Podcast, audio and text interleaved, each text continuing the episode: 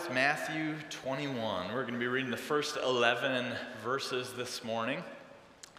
Now, as we begin, my hope and my prayer is really that this message would prepare our hearts well for Holy Week. As Laura mentioned, we have an incredible week coming up, spiritually speaking as well, where we get to remember Jesus washing his disciples' feet on Thursday we get to celebrate Good Friday. And ultimately, it leads us to a great celebration on Sunday. And so this week is really, uh, or today is the beginning of a powerful week spiritually, probably the greatest week spiritually in our entire church calendar.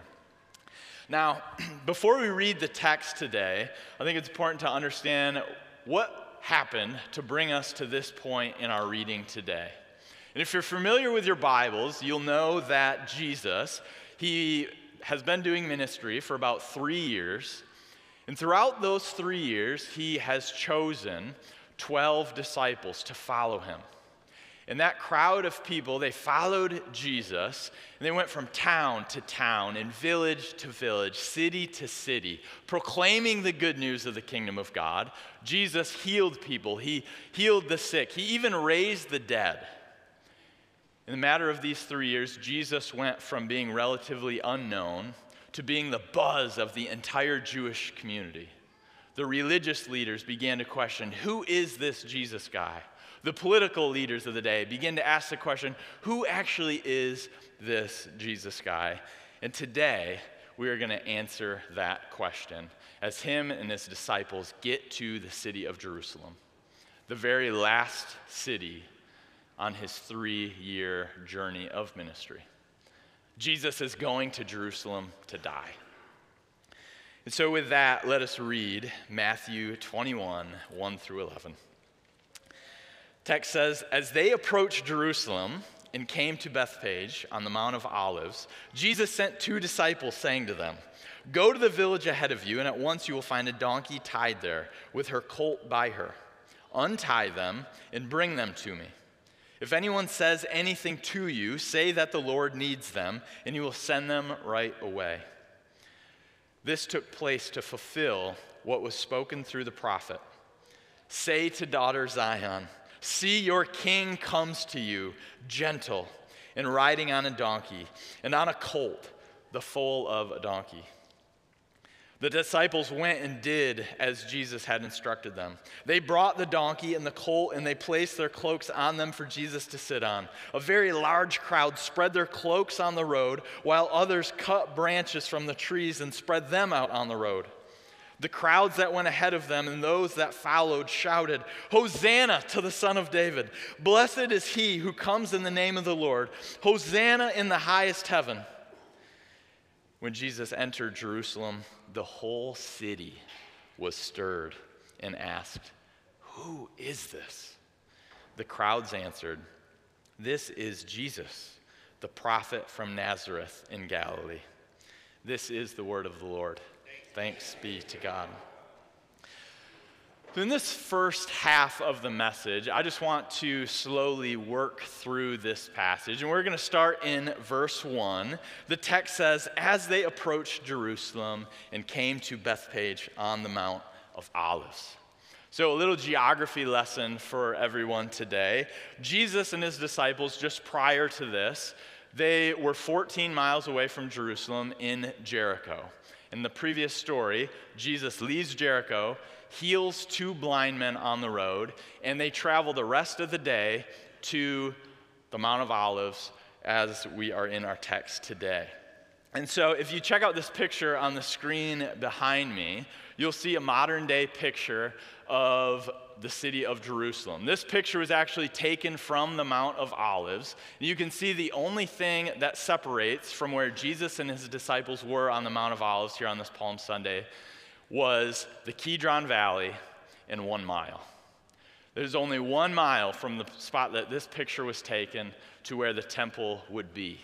And so today in this modern picture, you see the Dome of the Rock there. In Jesus' day, instead of the Dome of the Rock, you would have seen the beautiful temple of God. And again, they are one mile away from Jesus entering into the holy city. And that brings us to verse 2. They get to this place on the Mount of Olives, somewhere near where this picture was taken. Verse 2 says, Go to the village ahead of you, and at once you will find a donkey tied there with her colt by her. Untie them and bring them to me. So, sure enough, we see these two disciples go some, uh, to some little town on the Mount of Olives, and sure enough, they find two donkeys, just like Jesus had said. There was a mother donkey and its colt, or foal. Now, what's important to note is it's kind of fun to compare the different gospel accounts of this story. And the Gospel of Mark makes it abundantly clear. The donkey that Jesus is going to ride into the city is not the mother donkey, it is a baby donkey, a, a foal that has never been ridden before. And again, later today, go read Mark, and it will make it abundantly clear. And at this point in the story, you might be asking, Greg, Jesus has traveled hundreds and hundreds of miles over the past three years. And to my knowledge, I didn't look this up, but I don't think Jesus ever rode a donkey anywhere. Uh, if I'm wrong, let me know. But everywhere that Jesus goes in the biblical text, it seems that he walks there with his 12 disciples. And so the question we can ask this morning is why is Jesus at this point, when he's only one mile away from the city of Jerusalem, why in the world would he need a donkey now? Is he getting tired? Is there some other reason? Verse 4 and 5 tells us why Jesus wanted that donkey that day. If you look at verse 4, Matthew writes, This took place to fulfill what was spoken through the prophet.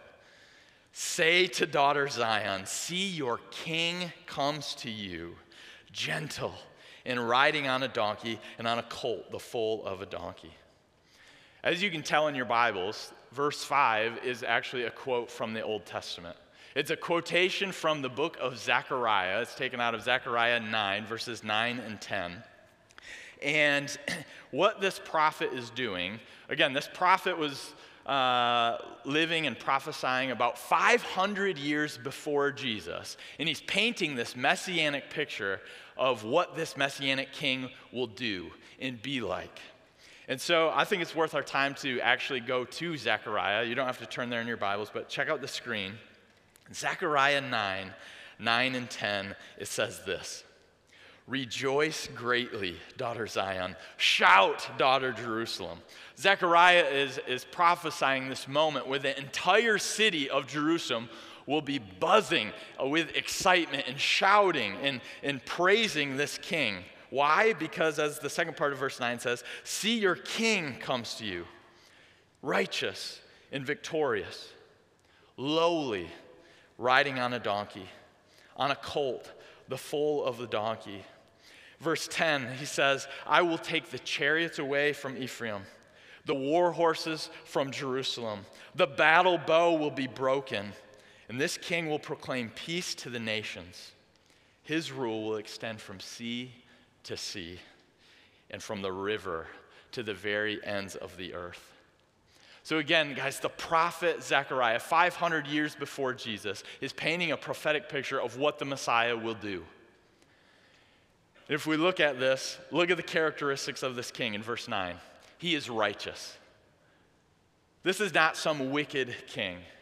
This is not your average king. He is a righteous king. Secondly, he is a victorious king. Thirdly, it says he is lowly.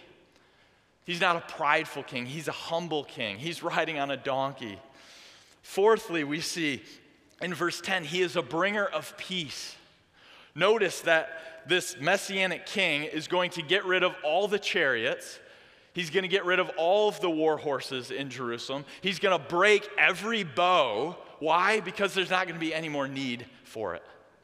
He is going to bring in peace to this kingdom. And lastly, fifthly, we see this king is going to usher in a kingdom of peace. Get this from sea to sea. Unlike any other kingdom in the history of the world, this kingdom will be established from sea to sea, from the river Euphrates, which is the geographical center of the entire world, to the very ends of the earth.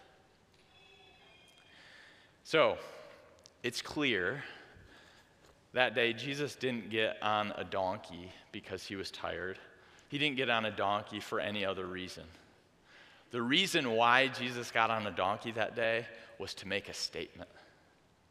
Jesus was making a statement about who he is. Jesus, this day on Palm Sunday, is revealing his true identity to anybody who was following him. If you're a reader of the Gospels, you understand that this is a big deal. Because all throughout the Gospels, Jesus does incredible things. He performs miracles, he heals the sick. But often he says, Don't go tell anybody who I am. Keep my identity a secret. Right? Theologians call this the messianic secret. For some reason, Jesus didn't, didn't want the world to know exactly who he is. But this day, on Palm Sunday, he is saying, I am he. I am that guy. I am the righteous, humble, victorious king who's riding a donkey into the city of Jerusalem. Jesus is saying, I am the one who's going to usher in this kingdom of peace from sea to sea. And people of God, I think today that is cause for celebration. That is cause for absolute joy and celebration because the King of Kings has come. Oftentimes, I think we forget about how big a deal it is that Jesus has come. Jesus, for us, has been around for 2,000 years. But for these Israelites, they have spent century after century after century after century looking for the Messiah. And guess what? He has finally come in Jesus. The serpent crusher of Genesis 3 is here. The Passover lamb discussed in Exodus is here. The Davidic king of 2 Samuel chapter 7 is here. The lowly king of Zechariah 9, verses 9 and 10, he is finally here. On this Palm Sunday, Jesus is telling the world, I am the Messiah. And as we continue on in the text, I think it's very clear that the crowds really recognize this. What did the crowd do? Look at verse 8. The crowds put their cloaks on the ground along with palm branches. So, palm branches, we saw the kids waving them. That's a sign of victory, it's a sign of Jewish nationalism. Here, they the, the crowd, in light of Jesus hopping on this donkey that has never been ridden, they busted out in joy. They busted out in worship. What they did was essentially make a red carpet for King Jesus to ride on. They wanted to worship him, they celebrated him as king. If we keep reading, what else did they shout? Hosanna to the Son of David. So you hear the crowd is saying, Hosanna. Hosanna means save us, deliver us, deliver us from Roman oppression. Who did they shout that to? They said, the son of David. They understood he was in the line of David. He knew, excuse me, the crowd knew that he was the, the, the Messiah in the line of David. We continue reading. He says, Blessed is he who comes in the name of the Lord. The crowd's worshiping God for Jesus who came in his name. And lastly, Hosanna in the highest heaven, just giving Jesus this, this time of worship as they crown him king and as they treat him as king. So, in summary, Palm Sunday is a day about Jesus revealing his true identity to everyone who is following him. And although the crowds understood that Jesus was the Messiah, they greatly misunderstood the type of Messiah that Jesus would be. And so I realize that this story is probably one of the most familiar stories to you. I think we look at this story every single year. And I was just thinking this week, how incredible is it that we get an opportunity to read the story every single year? In the same way that we read the Christmas story, and in the same way that the Christmas story is an annual reminder of our Savior's incarnation, and in the same way that every Easter, we read the Easter story and a reminder of our Savior's resurrection, we have worked this Palm Sunday reading into our church calendars because I think it gives us such great annual reminders about who Jesus is.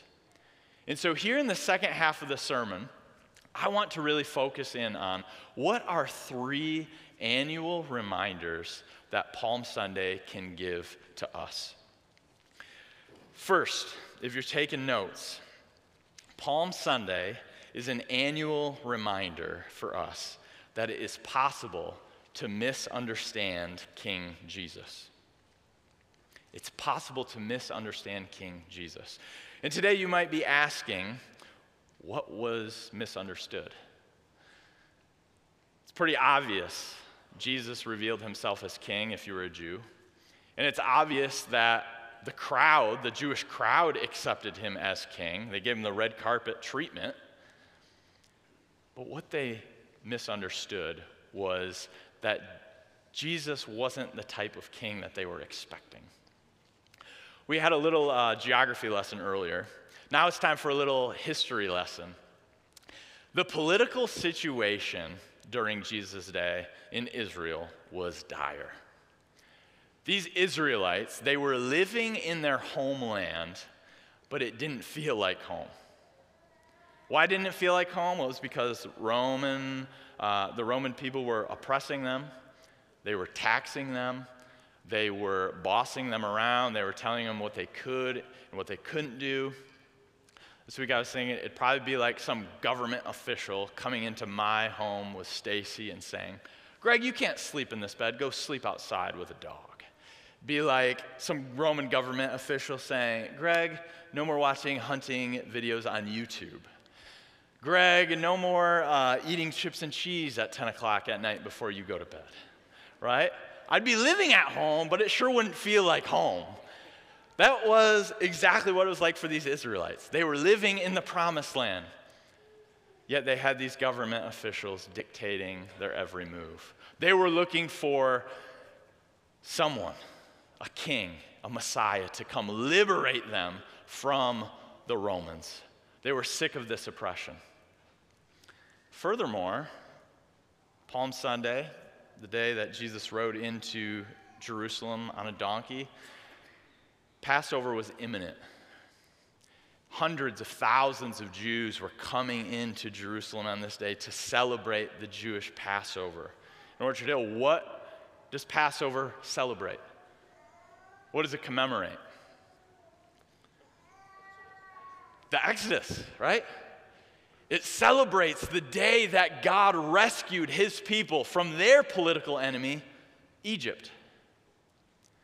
You see, the Israelites were oppressed by Egypt, and they are now being oppressed by the Romans. And again, they were looking this day for a political king to come liberate them from the Romans.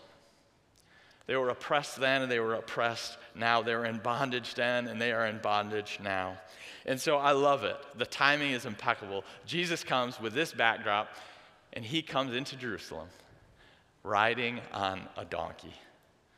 And for every Jew who knew their Bibles, they were saying, Oh my goodness. Jesus is the Messiah. Jesus is this righteous and victorious and humble king who is going to kick these Romans out of Israel. He's going to liberate us. He's going to free us from the oppression in the same way that God rescued us from Egypt. God's going to rescue us from Rome pretty understandable why the whole crowd that day got out palm branches and took off their cloaks and laid them on the ground, isn't it? It's pretty easy to understand why they shouted, Hosanna! Hosanna! Save us! Deliver us! It's because they were hoping that Jesus would deliver them from Roman oppression. If you read your Bibles, you know that the Jewish nation eventually becomes disappointed.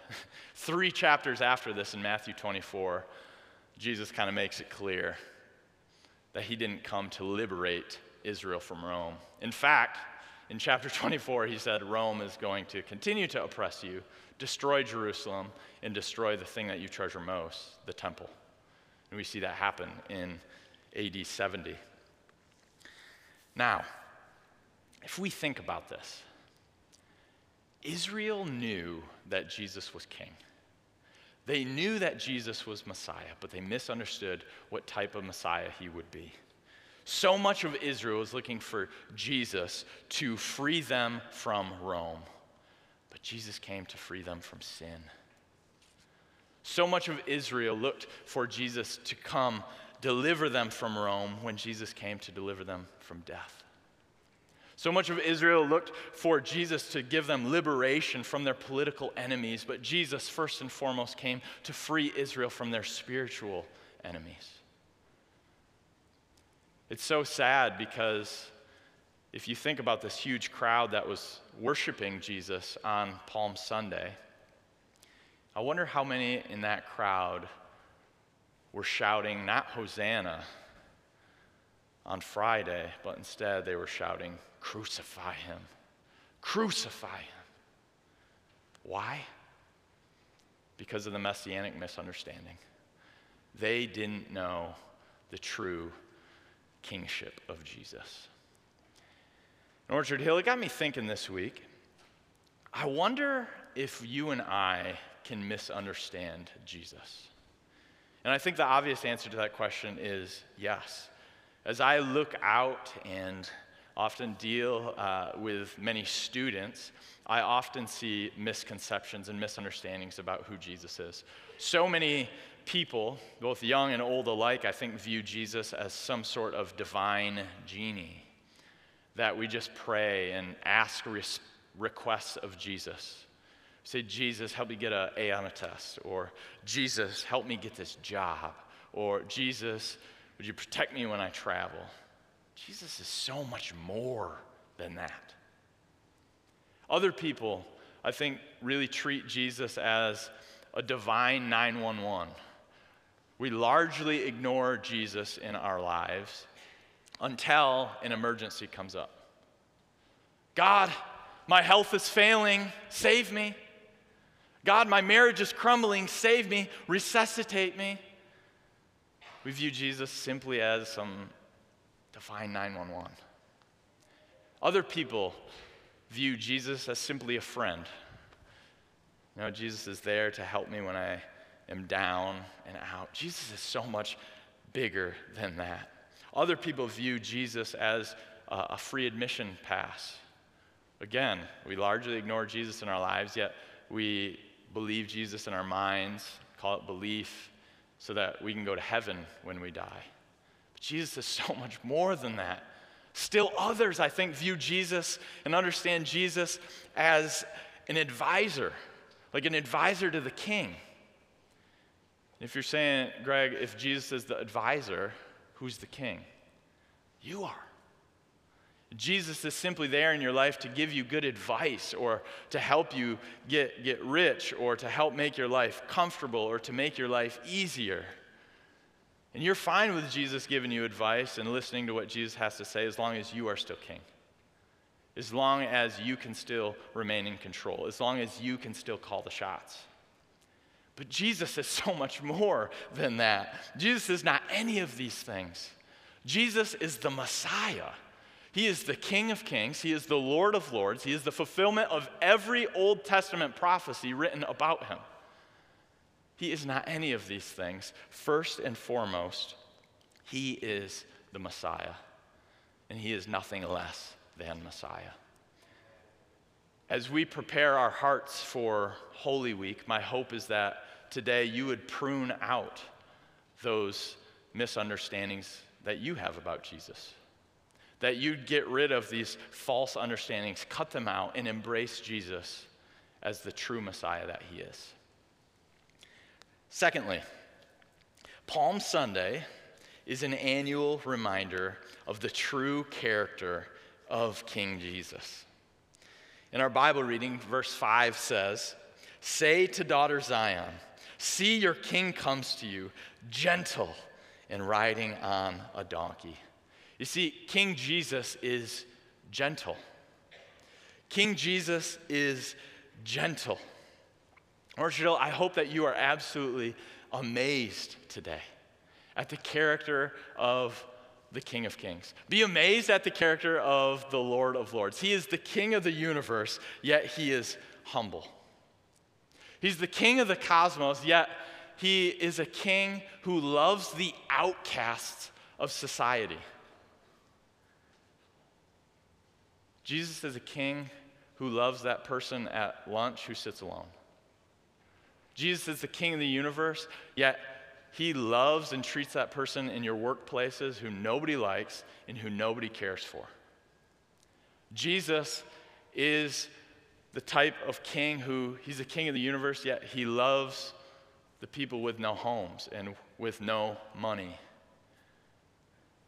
Jesus is the king of kings, yet he loves the outcast. Jesus, he's the king of the cosmos, yet, as we're going to discover Thursday, he's not too prideful to get down on his knees and to wash his disciples' feet. He's the king of the universe, yet he does the work of a slave. King Jesus, he's the king of the cosmos, yet he is the suffering servant. He's the one who, on Good Friday, as we're going to celebrate, gave his life to serve us, citizens of the kingdom. And again, Orchard Hill, just be in awe of the character of Jesus who possesses all of the power and yet gives up his life to serve us, to unite us with God. Think about how kingdoms work in our world. Think about how business works in our world. Think of, of corporate America. Think of our politics, right? All of those in power have everyone underneath them serve them, but not with Jesus. He's the King of Kings, and yet he gives up his life to serve us. Jesus is the suffering servant. He is a king who is patient he is a king of mercy. He is a king of grace. He is a king of love. That is the character of a king that I want to worship. Our world is constantly shoving down our throats that, uh, that the world is, is and, and greatness is kind of defined by wealth and the world is constantly telling us greatness is defined by uh, power and control and success. But Jesus, he flips all of these values upside down and says true greatness is defined by giving up power, by giving away control, by giving away wealth, and by giving up your life in order to serve others and serve God. And so, people of God, let us again just be in awe of worship of, of Jesus. And I hope that we would be able to truly worship Jesus this week. Let us be so in awe of his character that it enhances our prayer life. Let, it let, it, let us be so in awe of Jesus that it enhances the way that we experience Holy Thursday service, the way you do devotions, and let it influence the way you worship him on Resurrection Sunday. But secondly, as you and I, I mean, our lives are all about discipleship, right? Our lives are about becoming fully mature disciples of Jesus, to be fully conformed to the image of Jesus. And if Jesus is a king who is humble, who gives up power to serve others, who is humble in nature and loving and merciful and forgiving, you and I should begin to emulate those same characteristics into our lives. Are you trying to outserve your spouse? Are you trying to sit with that kid at the lunch table who has no friends? As we go back to work this week, what would it look like for you to love that person at your work who is unlovable? You see, this isn't just about our head. Let the character of Jesus change who you are. Let us be humble in nature. Thirdly, and finally, I think Palm Sunday is an annual reminder that King Jesus is a king of peace. King Jesus is a king of shalom. As I mentioned before, and as you've probably picked up, no political king is going to ride a donkey. right? They're about riding a horse, they're about riding a chariot. Chariots and horses, they were symbols of power and military might.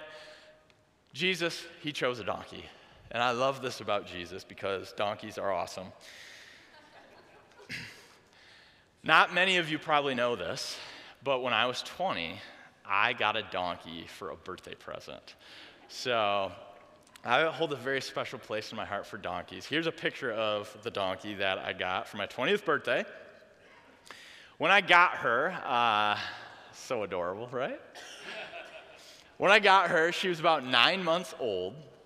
And as soon as I got her, I really had dreams of riding this donkey peacefully everywhere. Uh, so I grew up in Dorr, Michigan, so there's a little less traffic uh, than on Alpine here. But my best friend Kyle, he grew up like a half mile down the road. So I'm like, I'm gonna train this donkey. I'm gonna just ride him peacefully all the way to Kyle's house, be able to tie him up on, a, on their front porch. Be great. Save gas money. I had dreams of peacefully riding this donkey to the dairy ranch, which is in Dorr, to go get some ice cream. Instead of parking my car, I'd be able to park my donkey. Again, my dream was I'm going to peacefully ride this donkey everywhere. It's going to be a great experience, peacefully off into the sunset. Uh, maybe even have a future date with the donkey. I don't know. But a fun fact I actually named this donkey when I first got her Mercedes. Why? because she was going to be such a smooth ride. However, Orchard Hill, I have never been more wrong about anything in my life. This donkey was the devil. It was terrible. When I first got her, um, I waited a few months because, as you can see from this picture, she was not very big. Uh, but the first time I tried to ride her, uh, I think I was probably a little too heavy for her, and she was a little too small. She did not like me on her back, and she just took off running, and I eventually fell off. I didn't have a saddle or anything. Um, I didn't know how to train donkeys, and I don't know if I scarred her and freaked her out that first time, but every time I tried to ride her since, she has been crazy, would not allow me to ride her at all. Um, and so I think that that is really a realistic expectation of what it is like to ride a donkey that has never been ridden before. It's probably going to be wild. It hasn't been trained to ride like a normal horse would. That makes the story of Palm Sunday even that more incredible, doesn't it? Jesus, the text is clear, gets on the donkey that has never been ridden before and peacefully rides it down the middle of the street into the city of Jerusalem. These, these streets, like if you're a horse person, squirrely horses, they don't like people. But Jesus rode this donkey down the middle of the street. Hundreds of thousands of people, so many people that could spook it. But Jesus peacefully rides down on this donkey as king. And this reminds me that Jesus is a Prince of Peace. Jesus ushers in shalom even to the most chaotic of situations. Think of Mark 4. When Jesus and his disciples, they were on a boat. Wind and the waves start picking up. All the disciples thought they were going to die. Jesus says three words Peace, be still.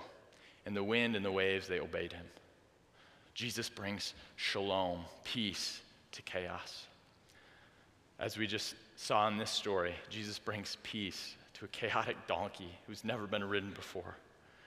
Zechariah 9, verse 10, he's going to be a king who ushers in peace, who ushers in shalom from sea to sea, from the river Euphrates, the center of the world, to the very ends of the earth.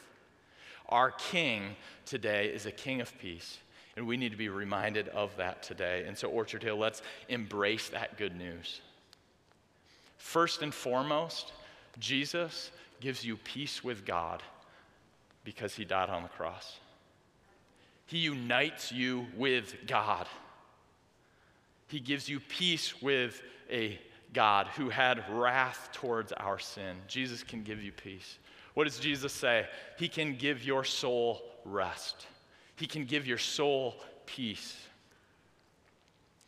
When you're feeling heavily burdened, who can take the burdens away? It's King Jesus, the Prince of Peace when your health fails, when your finances give out, when your marriage is struggling, when your children are walking away from Jesus, guess what?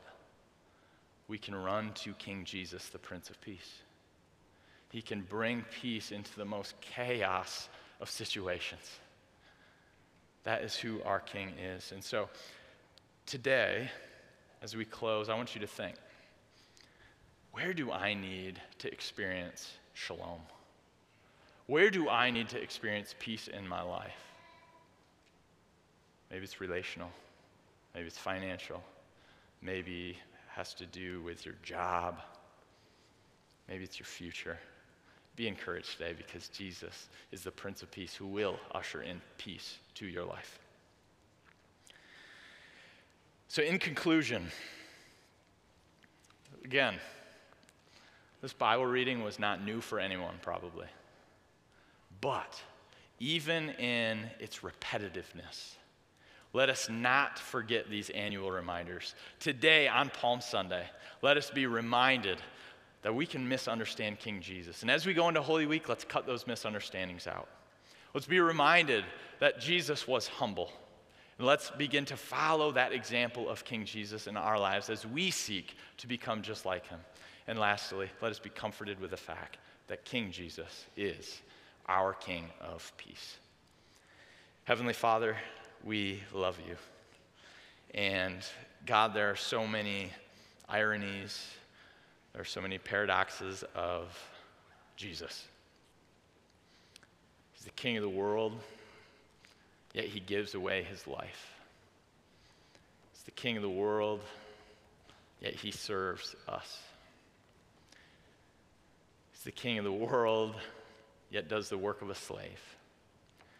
And God, you are so worthy of every ounce of our worship today. Because without you, we would be far from you. We wouldn't have a shot. We would stand condemned. We would deserve eternal death. And so, God, we thank you for sending your son Jesus to be that humble king, for being that righteous king that we aren't and for being that victorious King that we must rely on as we look towards Holy Week. And so, God, today we give you our life, we give you our everything because you alone are good. And so, God, uh, this week, would you transform us? As we look towards Holy Week, would you transform our neighbors? We Pray that you would use us to reach out to those around us so that they could truly experience you as the righteous, victorious, and humble King. It's in the name of Jesus Christ we pray. And together we say, Amen.